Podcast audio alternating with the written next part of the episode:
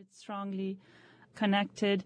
But there's also concern because, as I was saying with the cases of dengue fever, um, the fact that Brazil never managed to control the, the, this mosquito in the past, now that this mosquito carries a virus that's even more harming to the population, there's no real like trust that authorities here will be able to to tackle the problem. Right, and as far as the authorities are concerned, do you sense? I mean, no one's made the public call yet, but do you sense there there could be a bit of concern among those authorities, particularly in Rio, that it could get to the point where if the disease isn't contained, people might start questioning whether the Olympics should be held in Rio at all? There's a strong attempt here by authorities not to let it get so far. So Rio authorities have announced measures to control the areas where the Olympics will be held, to start inspecting those areas four months ahead of the the games, um, and and like have frequent inspections there with insecticides, with agents, trying to eradicate the the areas where the mosquitoes breed. But of course, this is a matter of concern for, especially for travelers. And we're seeing all the moments that where we're, we're having tourism rise in Brazil. We have Carnival in a couple of weeks. We have around half a million people expected in August for the Olympics. Okay. All the people coming over might be asking if they really want to come the BBC's Julia Carneiro in Rio de Janeiro.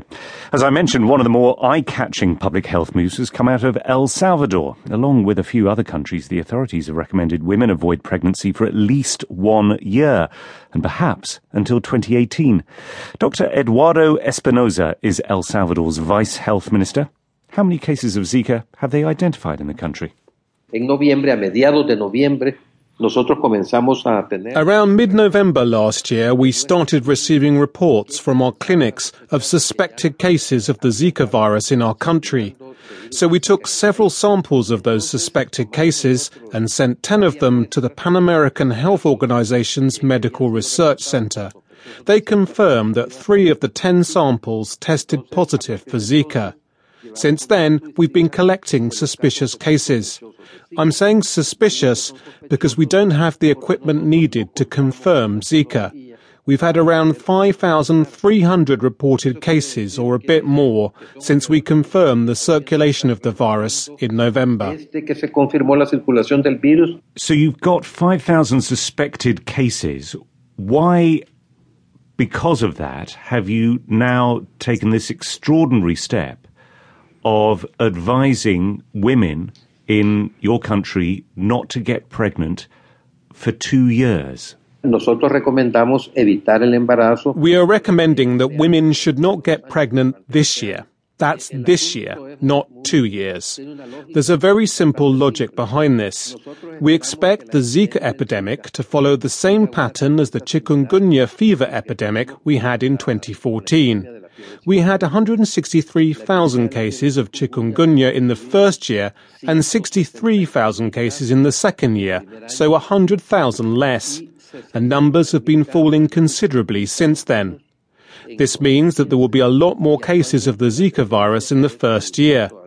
That's because the virus is occurring for the first time on this continent.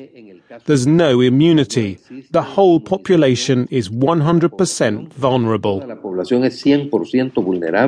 But the World Health Organization says that this is not a recommendation that they would have made. Uh, they say that it's hasty, that there are too many unanswered questions. What do you say to that? Bueno, mire, en Brasil, Look, in Brazil, 3,900 babies have been born with microcephaly. 3,900 children, and 49 of them have died. Put yourself in the shoes of those 3,900 families. What would it mean for you and your family to have a child with microcephaly? If that can be prevented by planning and postponing pregnancy, we're not talking about prohibiting it, then I think couples should really consider this.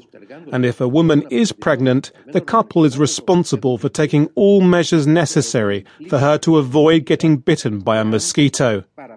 But we have mosquitoes in the whole country.